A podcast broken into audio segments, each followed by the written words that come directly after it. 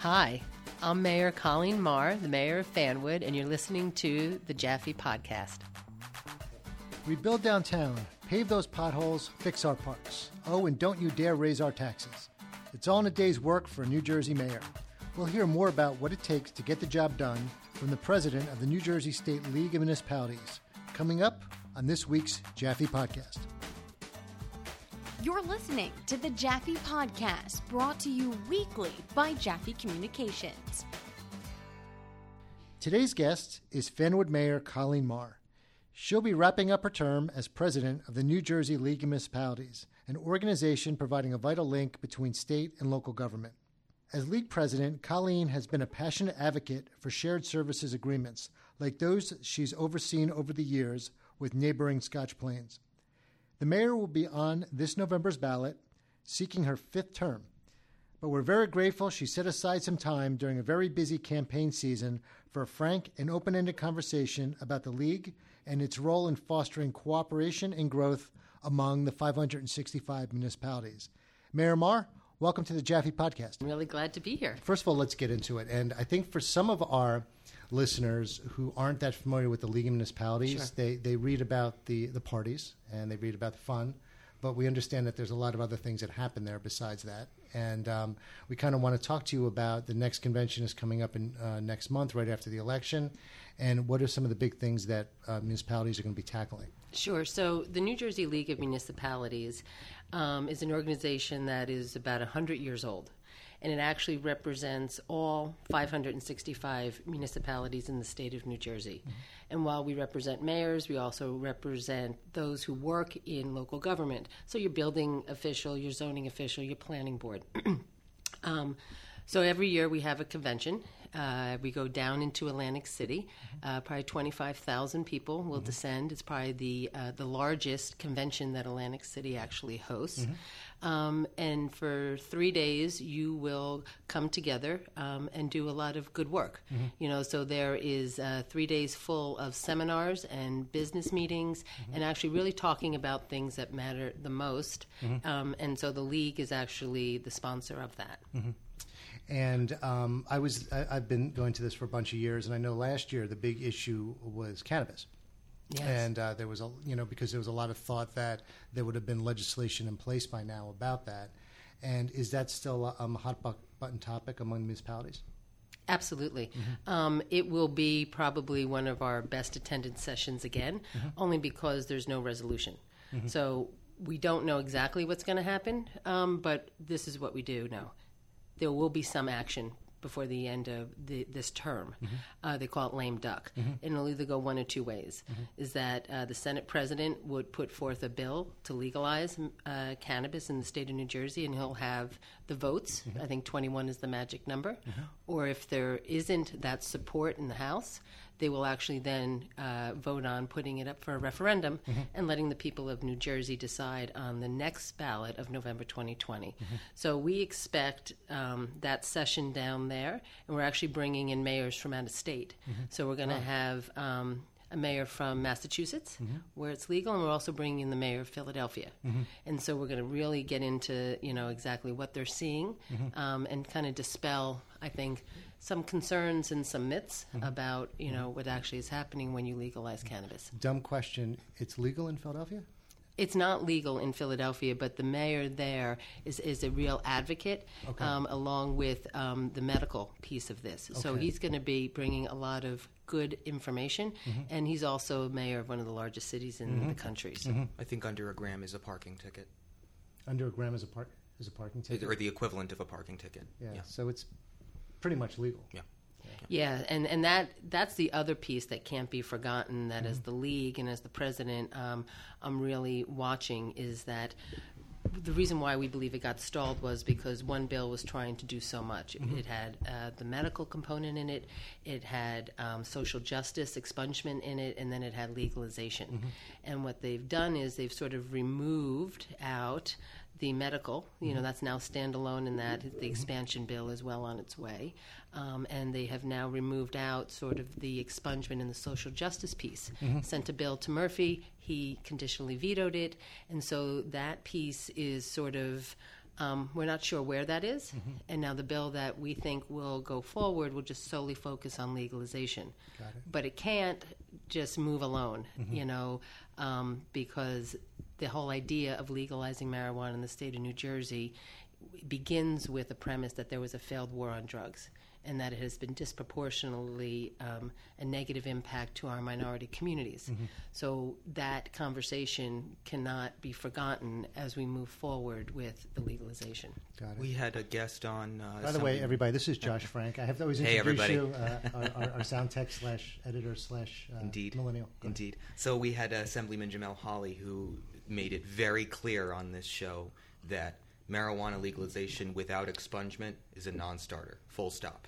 He well, said he and made it. and that's un- unfortunate. Fortunately, that's what happened. It became a full stop, Right. Uh, because the expungement piece, you know, had a big play in the bill. That's right. And the getting the votes out of the Senate weren't there. That's right. And that's why we sit here today. There's a lot of buzz about something happening during the lame duck, mm-hmm.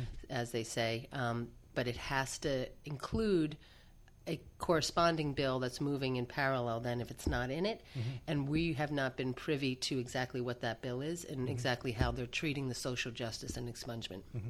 So stay tuned. So, over the, the past year, just as a mayor, have you seen a lot of municipal arrests for marijuana possession, or have you seeing it going down, or what is the trend of it? it's, it's interesting. It's still happening.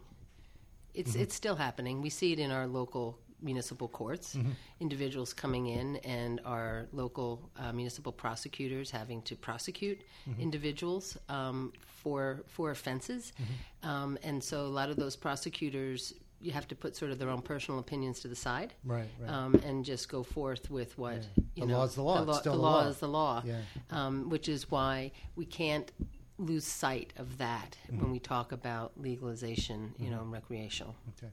And so we always have to ask you your crystal ball. Do you think it's going to be handled legislatively, or do you think it's going to go to the voters?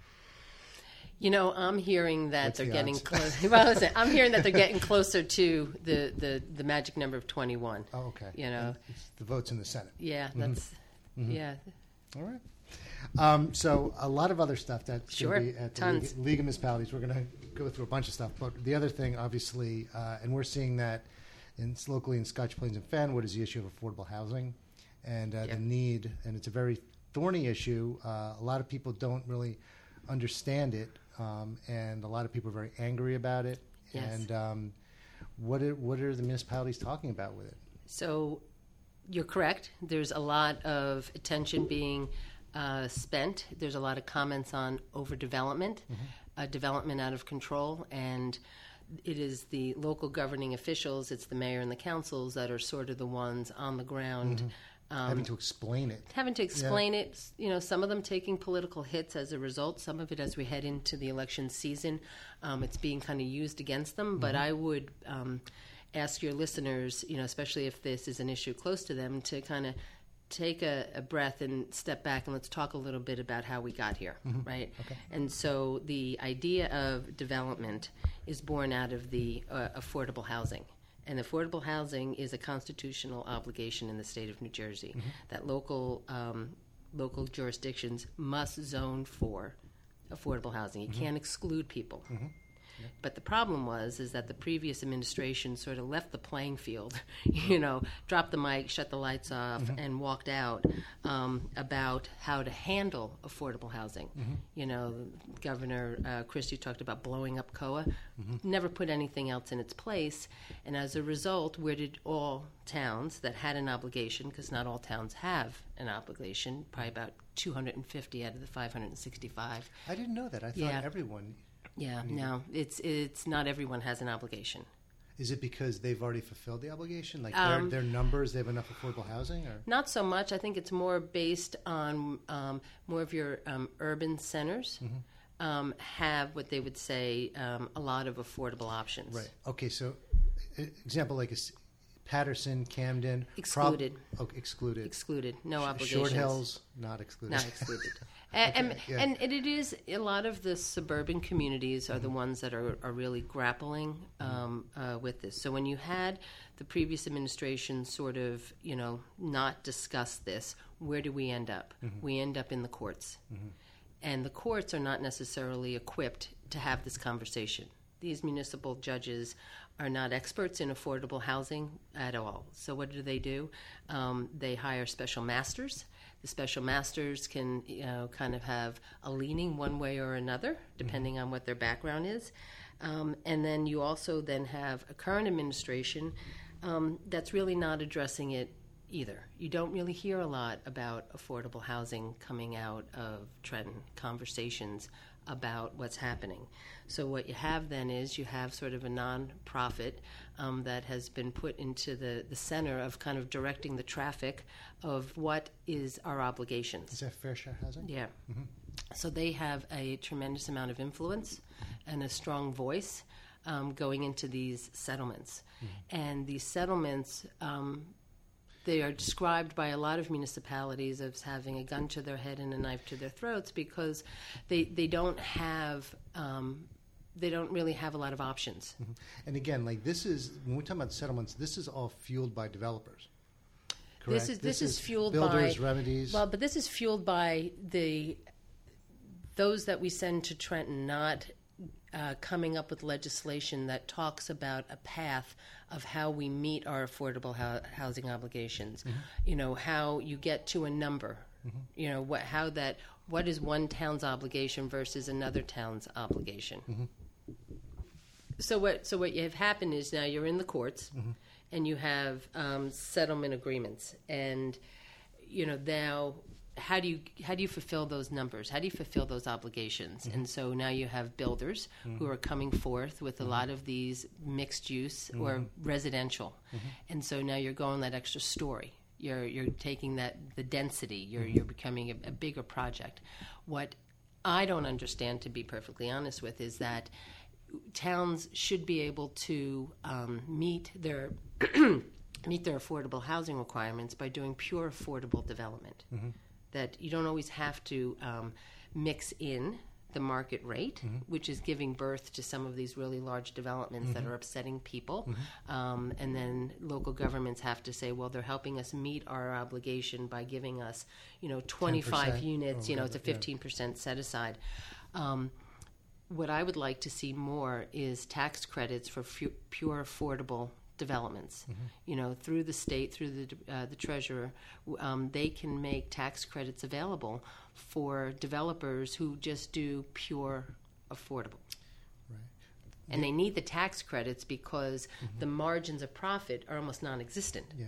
You know, a very good point. Um, the the argument, and this is again like what HUD was saying with Hope Six grants, the idea of stigma. Okay, the idea of oh, they all live in over there. over there in that complex, you know, and the idea like now what you've done in Fanwood is you've because you're blessed with that wonderful train station that you were able to put mixed use Yeah. in all of the downtown. So there's no, I'm sure you have a lot of affordable housing there that no one do. sees.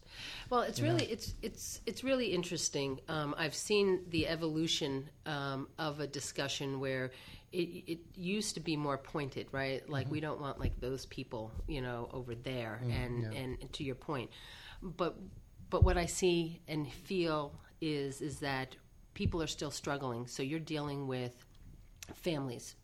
You know you're dealing with you know single mothers. You're dealing with uh, our elderly that are struggling to be able to stay in new jersey. And so these affordable housing options whether they're townhomes um, whether they're apartments uh, we need them we, we need to include them in our communities. You know and in fanwood we've been able to do that and but we've also had a history of already providing it you know so you can meet your obligations you know through de- um, housing for developmentally disabled.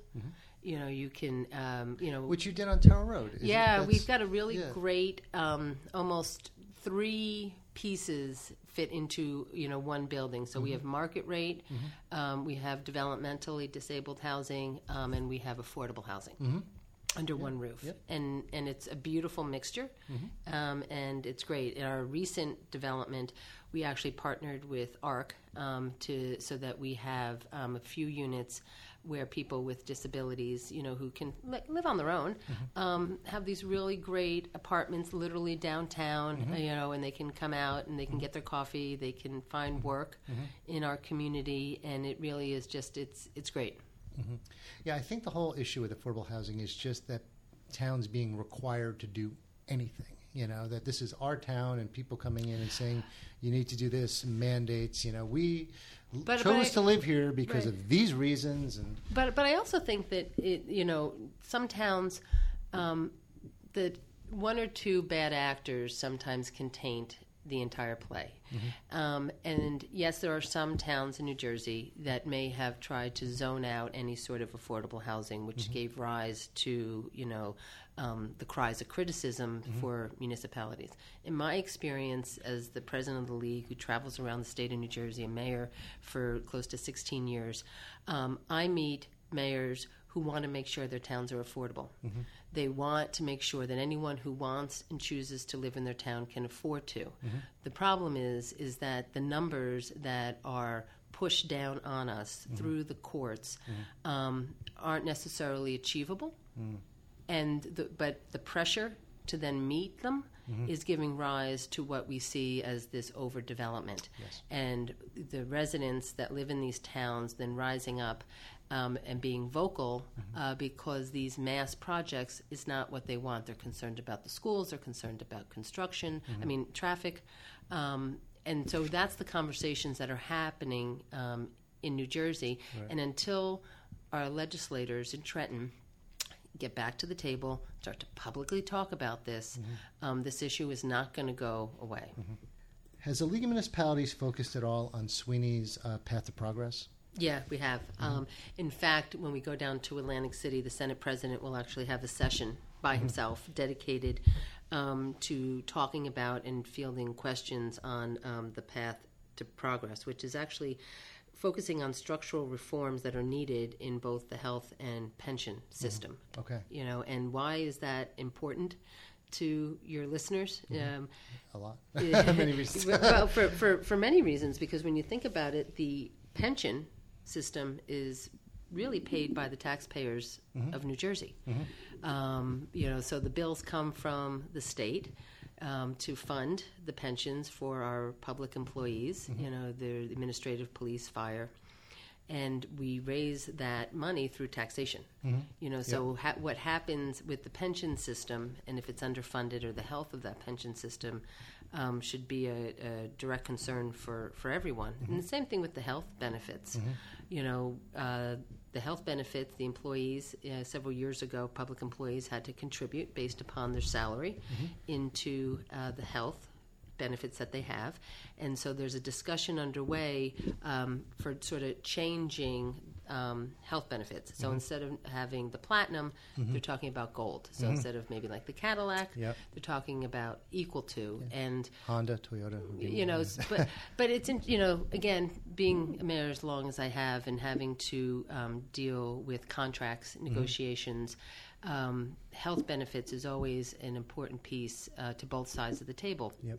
And in order to change health benefits, um, if we want to sometimes find savings, we are obligated to um, put something on the table that is equal to or better. So as long as the health benefits are equal to what they currently have, and you change providers or you change, you know, shake it up a little, but if it washes out, you know, that the ultimate, it's the same, you know, the management in the case mm-hmm. should have the ability to make changes and ultimately save tax dollars. Mm-hmm. Absolutely. because it becomes unsustainable. Mm-hmm. It's, it is unsustainable. you know and, and, and it's interesting you know I, in the day I, a job I have I work in the private sector. I work for a large architectural firm um, DMR Architects. And you know I have health benefits through through them. And my employer can change health benefits Yep. um, if if he feels he needs to mm-hmm. and based on trying to be affordable mm-hmm. and still give us and you know that's just mm-hmm. it's, it's the way it is. Well, the carriers just submitted their rates for 2020, I guess, to the Department of Banking and Insurance, and I, it looked like it was between next year. The increase was between 6.5 percent and about 18 percent. That's a swing.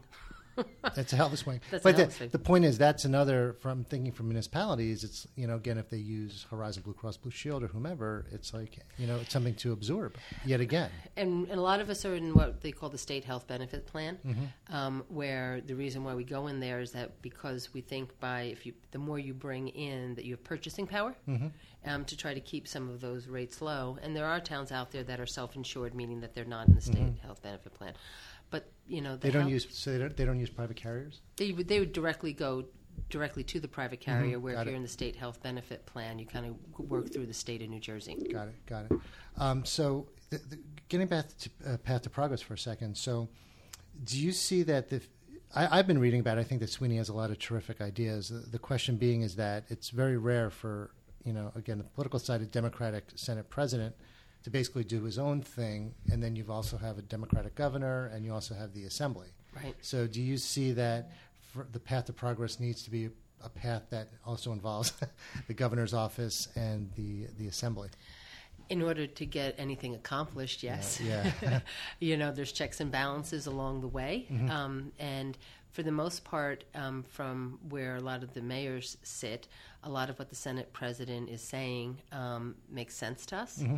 And so that's why uh, we felt it deserved um, the ability for him to sit down in uh, at our conference in Atlantic City Mm-hmm. um, and to really talk to us about it. He's been out there a lot, but you have to constantly repeat and talk. Um, structural changes need to be made.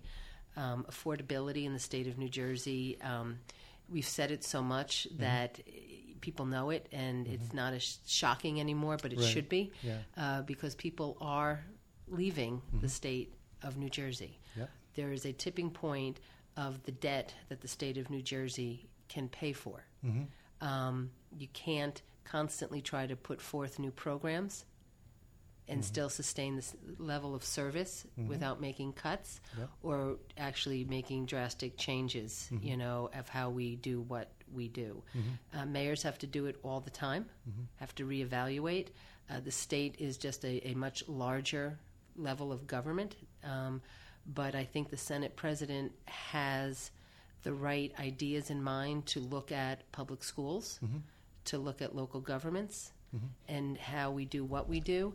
Um, nobody wants to be told what to do, but at some point, where's the sustainability? Yes. And if conversations are on the table about looking at school districts and consolidating school districts, um, that's a conversation that, that needs to be had. We're not talking about diminishing the quality of an education. We have the best education in the country. I believe the, the state of New Jersey just uh, was uh, got that title, which is well deserved. Um, but the cost of delivering that, you know, sixty percent and sometimes seventy percent of the tax bill is uh, goes directly to public schools, um, and we value public schools, and it's what holds our property values. But there is a tipping point that we are um, getting to, and we need to work collaboratively between the leaders of the public school systems and the leaders that are in local government and state government. And sometimes our um, we don't always agree on things, and it can get quite heated. But we owe it to every single listener and the taxpayer, uh, so that if you want to stay in the state, you can. Okay, so besides Path to Progress, what else do you see will be some hot topics um, at the League conference? Um, as we talked about cannabis will and where that's going to take us in New Jersey, affordable housing and really demanding reforms and demanding the state step up and actually be more engaged in the conversation. Uh, shared services, you know, um, that always seems to be a, a buzzword that um, the state likes to use, when in reality, uh, mayors uh, have been doing a lot of that, uh, whether they are informal handshake deals um, or actually pen to paper. That is, ten million dollars was allocated in uh, the budget to put forth um, some assistance, and that's going to be open to school districts as well as local municipalities. But my hope is. Um, for towns, what's the largest cost driver in our budgets? Can I guess? Yes. Police or DPW? salaries for police and DPW. Okay. You know, So so, police, I think, um, are probably across the board the largest line item. Okay. And so, if if you want to save money, right, and we are being asked to share services, Mm-hmm. and if this has been something we've been doing for years, you know, there's a really good shot that most towns have already done what you call the low hanging fruit. Mm-hmm. So, how do you get up the tree Mm-hmm. um, to to get to the substantive savings? Mm-hmm. And so, if you want to talk about consolidating Mm-hmm. uh, police departments, or if you want to talk about consolidating public works, you need to talk about civil service reform Mm-hmm. because we see um, on the local level that that is one of the biggest um, impediments um, to true civil service reform, which is going to be explain that for people who don't right. know what civil service reform. So yeah. it's so civil service um, began when there were less protections for public workers, Mm-hmm. um, and so that was a way to make sure that they couldn't be arbitrarily fired, Mm-hmm. um, that they had good working conditions, um, that if there was going to be changes, that there was a, a process. But we've evolved Mm-hmm. Right. over decades to have um, very good personnel and public policies in place to deal with our um, employees. Mm-hmm. So we're a non-civil service community, um, and so you can have a choice if no, it, you don't have a choice. It's kind of you were like put on that, you were given that, or you were not given that decades ago, Oh, okay. and it was before a lot of our times okay. of that. I just thought it was across the board. No. Everybody was civil service. No, Okay. and and so years ago, town of Scotch Plains and the borough of Fanwood tried to merge our police departments. Um, and the fact that they were a civil service community and we were not became one Ah, of the biggest it. Yeah, obstacles. yeah. Um, and so we have asked the legislators to um, really address that Mm-hmm. and, and really try to um, work with us because that we believe that could open up yeah opportunities. Got it.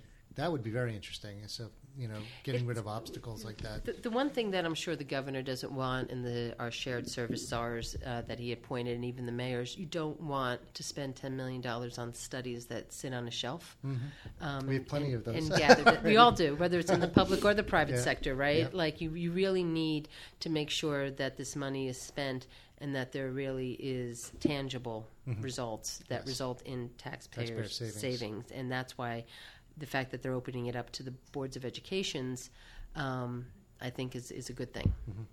Let's talk about um, um, one issue that it, people on both sides don't really uh, understand, and that's the issue of pilots, uh, payment payment in lieu of taxes, and Sure. um, so some. Um, I, I, we work a lot with mayors that love pilots, that think they're the best thing ever, and that Sure. they accomplish so much. Um, and then we work with others who kind of demonize them as a way to like keep money um, away from schools, uh, school district. And Right. um, I'm just kind of curious from the Sure. league's perspective. Is it like a lot of people that just, you know, don't understand them? I think you that's a lot of it. And uh, I, I think when you say the word tax abatements, Mm-hmm. um, payments in lieu of taxes, pilots, um, people automatically think that the developer or the recipient is not paying their full share. I think that's immediately where people go. Mm-hmm. Right. And that is not accurate. So I would say, you know, when you look at a property that exists and you see its c- current condition, like in Fanwood, we have done pilots um, because we needed to jumpstart, incentivize investment in our community they had to show us, but for the relief or but for the ability to receive a payment in lieu of taxes, mm-hmm. the project would not happen. So there is a tremendous amount of financial mm-hmm. uh, conversation disclosures that go back and forth between the municipality and the developer. Mm-hmm. So what happens is is that it's not that they don't pay taxes. We Right. look at what's the current condition of that property and what is it bringing in. So let's just say it's bringing in thirty dollars. yeah, it's a, it's a junky, empty piece of land. It's, It's not doing anything. it's anything. on the tax rolls. Everybody pays your land portion, even if they receive a Mm-hmm. pilot or an abatement. They still are paying land taxes. But not it's the improvements. Yep. Mm-hmm. is what gets um, treated differently, mm-hmm. but they're still paying money, um, but it's not necessarily conventional taxes mm-hmm. that where the town actually gets less. Mm-hmm. So in conventional taxes, sixty percent of that tax goes out the door to the schools, twenty percent say goes to the county, and the other twenty percent goes to uh, stays locally. Right. actually local. Town hall. Yep. You know, so we have seen, say, thirty thousand dollars on a um, underutilized, dilapidated piece of property, but once it gets developed, once you have, you know, really millions of dollars of investments on that piece of property, that same piece of property could now be outputting hundred thousand dollars Right. Right. in taxes to us. It's money that's coming in Right. to in, into us. Right. So I think that um, it has its place. It is incumbent upon the local officials uh, to do their due diligence, to talk openly about it, um, to say the you know not to necessarily give them out willy nilly, which is where I think not will, willy nilly is maybe not the right word, but you know Jersey City sort of got a lot of uh, press on their abilities to giving out pilots, you know, left and right. Um, and they've sort of curtailed that back. But in a lot of municipalities, those who have pilots, they also make contributions to the schools. Mm-hmm. So it really is individualized, you know, so that to say that the schools aren't necessarily going to get money is not necessarily accurate. Mm-hmm. It really is between that relationship Yep. that the local schools have with that governing body and to make the case if they truly believe that that development is going to throw off a lot of children how you can work together With the schools. with the, with that Yeah. and then we see that happening time and time again um, again that's where people who are leaders on the local level you know they're, they're doing the right thing in those towns where mayors get along well with school boards, you know, and not. Right. You know, I mean, a great example with this for pilots is um, is Woodbridge. Yeah mayor McCormac is definitely a leader in Yeah, that. the master of pilots, because what he does he's got a wonderful relationship with his school district, and if you've been to the athletic fields at Colonia High School or JFK, all of these infrastructure right, projects banks are all he funded banks the through money pilots. sets aside right. So um, it is good, you know, when it works. I, I would say that um, it it is a very good tool to help local governments um, have investment coming into their communities when there really is very few tools in a toolbox to help local government. Got it. Got it. Okay. Um, so um, that said, let's talk about the fun issue of the day, um, which is lead pipes. Um, Yeah. So we had it was yeah the yeah the um, front page of today's Star Ledger. Uh, today's October 11th um, was about it's going to cost about uh, two billion dollars over 10 years apparently to replace that this Jersey Waterworks says is you know um, one way of, of solving this issue. I mean, this is something that's been sitting around for years, and everybody's been kicking the can down the road. Infrastructure is not something that people visually see. No. People see potholes and they yell about potholes, but they don't know about lead pipes or the sewers that are also quickly aging, which is another issue. It's not sexy. No, it's not sexy. It's not visible. It's ridiculously expensive. Um, Yes. So, what what do we do? We don't we don't have the money. You know what what is the League of Municipalities saying? Like, how do we Sure. solve this? So before we get right to the lead, you know, Yeah. part of uh, when we passed the gas tax, you know, a The, lot the recent gas the recent tax, gas yeah. tax um, was to dedicate money from that into the Transportation Trust Fund, or Mm-hmm. TTF as they say, and that money then would get recycled back out into uh, infrastructure projects, Mm-hmm. um, and that has been a home run, to be perfectly honest with you, because it has um, given, and it comes in the form of grants, Mm-hmm. uh, back to municipalities. We've seen almost double the amount of grant money since the TTF um, has been funded through the gas tax, and that is going to your roads. A lot of road infrastructure pro- uh, projects are happening, so you, you really are seeing uh, the fruits of that happening there because our roads were really in terrible shape. And again, you know, a, a roadway job is you know a million dollars, and that's not even a long and or big roadway job, Right, right. full road reconstruction. Um, so we have seen issues, you know, that we are taking better care of our roads. We have seen our utility companies um, rip up those roads, and we're sort of going back and Right, forth with them.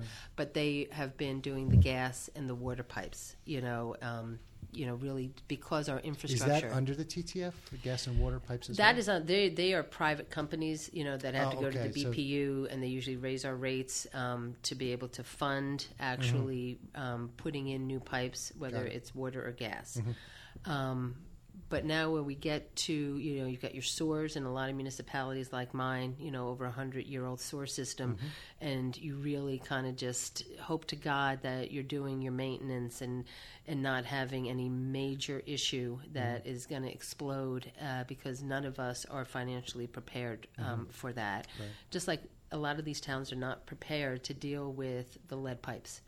Um, and so the ability to, um, which I believe the governor's going to go out with a bond referendum to address having money available for that, um, is needed. It's a national crisis. It's a national issue. It's not just a New Jersey issue. And we do find it uh, mostly, again, in our urban centers. The five largest cities in this country, all of them desperately need new sewer systems. Yeah. And to make that happen for every single one of them, that's going to be the largest single capital expenditure in history mm-hmm. for New York, Right. for Los Angeles, for Washington, D.C., for Chicago. All of these cities, the biggest capital expenditure in municipal history. It's going to require ripping up roads, Yep. ripping up community. It's a very, very, Can't even- very big deal. I can't even imagine Manhattan. Yeah. All the sewer systems under buildings. Oh yeah, And that's Not where the federal Those old, government those needs old to stand. those old brick. Oh yeah, uh, they're going to have to rip all that up, John. Yeah, They're- it's going to cost. The federal government has billions. to step in, you know, for for something like that. I mean, that that is a national public works infrastructure project, um, and just like our bridges, you know, we had over the last couple years we've been dealing with our bridges. The Pulaski Skyway was. You know, one that everybody Bridge, sort of yeah. held their breath, and, Yeah. and now it took years, and and you know, God knows how much money that was, but it was needed uh, because we don't necessarily take care of them on a day to day basis or an annual basis and then the neglect. But getting back to the water, um, it's it's a real health crisis um, that has to be addressed, and it has to, and it's going to take years and uh, ultimately to solve. Um, that's why that we have to kind of get to work now, and leaders have to stand up and have to understand that we have to invest. Yes. The scary thing is, is that there was so much attention put on Newark, but there's a lot of towns that Oh. also feed Belleville. Belleville. Yeah, I mean, Belleville for mayor has been, Mayor Melham has been. you know, jumping up and down, rightfully so. He paid for a billboard personally, I believe, saying Yeah. "Where's our water?" or "Where's no, our where's water the water, bottles?" fi- uh, water filters? or water filters. That's Yeah, right. Yeah, because That's what right. happened was the state was going to give a million dollars to Newark to teach people how to use water filters, and he's like, "I don't. We What don't need about us?" education. I actually need the water filters." Right. Yes, I mean there there are a bunch of our towns that have the issues, and Newark, you know, was probably the the poster child of it, you know, because they're our largest city in the state. Um, but it affects a lot of our municipalities. But we, but there's been no attention on Paterson, which I think is just as old as Newark. Mm-hmm. You know, Camden.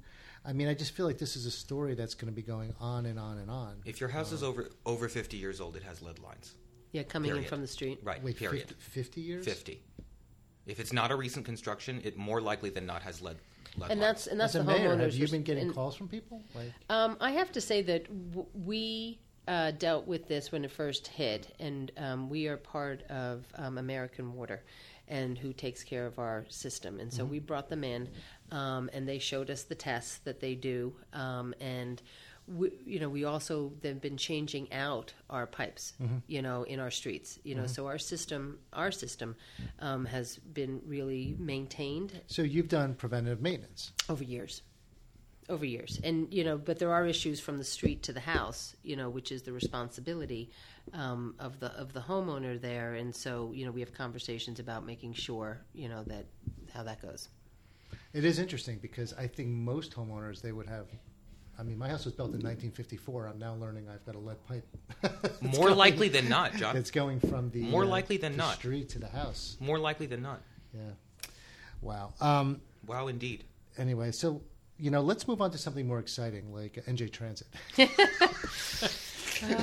poor new jersey we transit should uh, we should be doing this interview with scotch, not coffee. Well, Right. so yesterday, the Raritan Valley line 5444 pulled into a construction zone platform. So Where? I had to wait for Cranford? no in Newark Penn. Uh-huh. So I had to wait for more than an hour while the engineers reversed the train and backed it into the proper So bay. you sat on the train? I sat on the train on 5444. It was about 500 meters or so from a construction zone because the engineer mistakenly, I guess he wasn't told, but so since I mean, we're uh, everybody has these uh, these terrible. Uh, Yeah, we all have them. There was a great story in the, the New York Times about the, the worst commuter line ever is Yes. in Middletown. Like Yes. this one train I read that's that. constantly getting canceled. yes.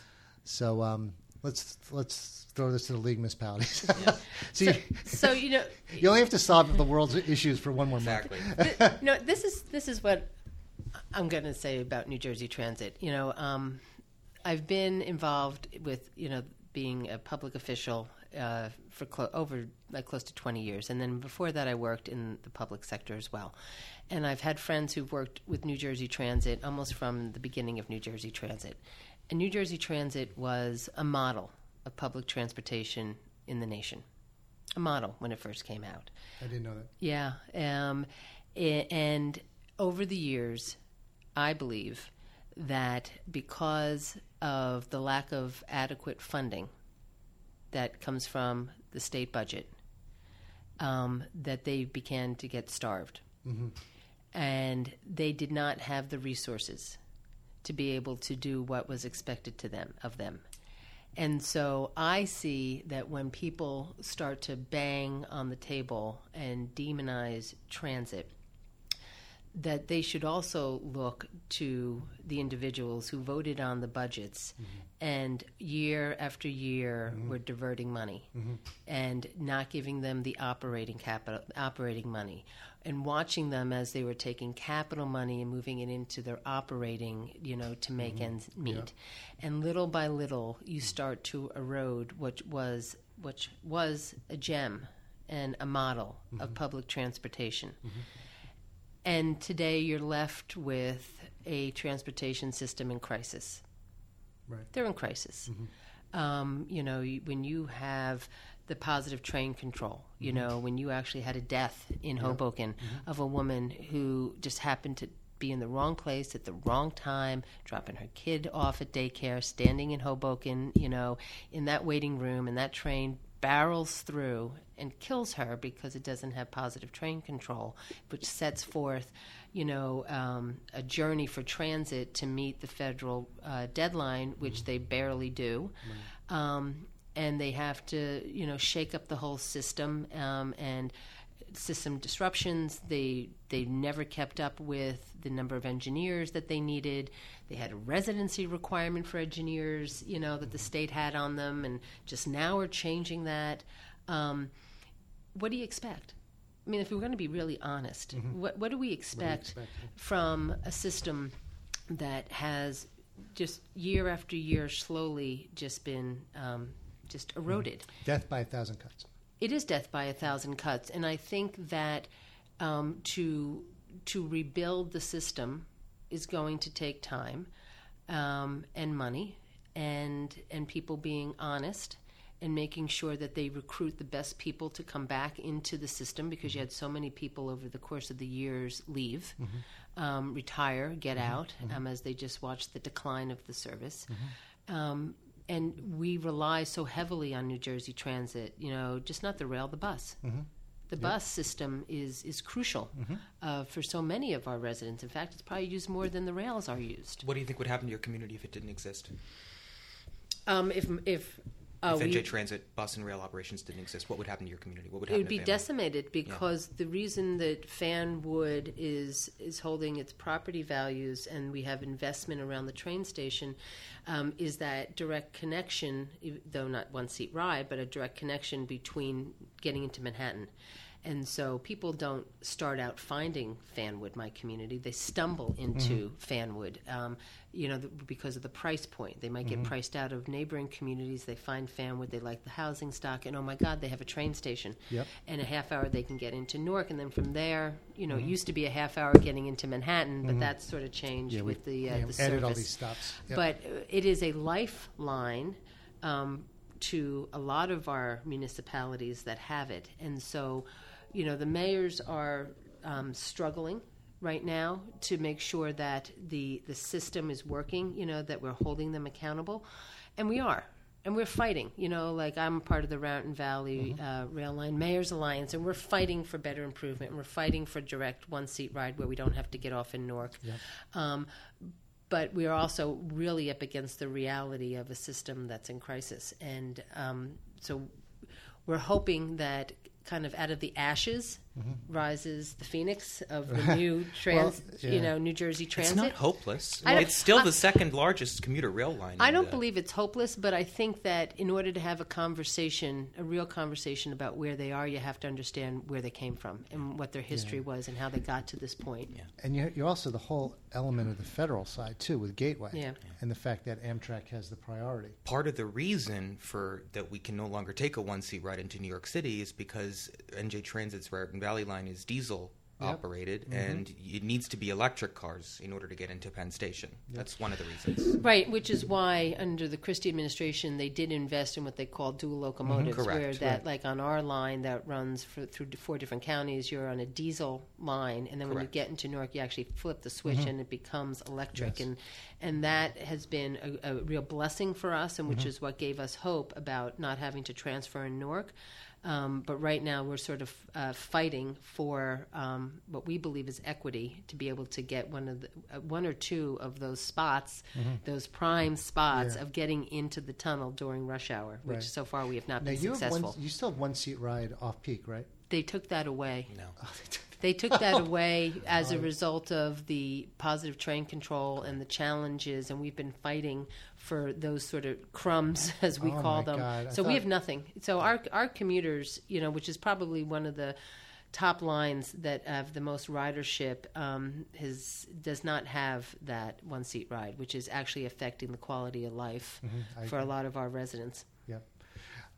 I just wanted to thank Colleen Mahr for coming, and I just have This one. I have Thanks. one. Yeah, I have one very difficult final question for you. Sure. Um, I understand that a New Jersey Monthly ranked Fanwood the top small town in the state. Amen. Amen. Amen, brother. Yeah. And, uh, it was I- a contest. It was actually the very first time, you know, New Jersey Tran- uh, New Jersey Transit, Yeah. New Jersey Monthly every September, you know, kind of comes out with a fall edition about the top towns, Mm-hmm. you know, the best towns in the state of New Jersey. And so for the first time, they took small towns. Mm-hmm. You know, you had to be under a certain population, say like 15,000. Mm-hmm. You had to have, there were certain criteria. You know, you had your average housing uh, price had to be below, say, 800,000. You had to have certain things. And they came up with the top 16 you know, sort of, you know, best small towns in the state of New Jersey, and they took it like a uh, March Madness bracket, basketball bracket, and they kept on, you know, co- going against each other. And so Fanwood, you know, came out, stood through all the the voting,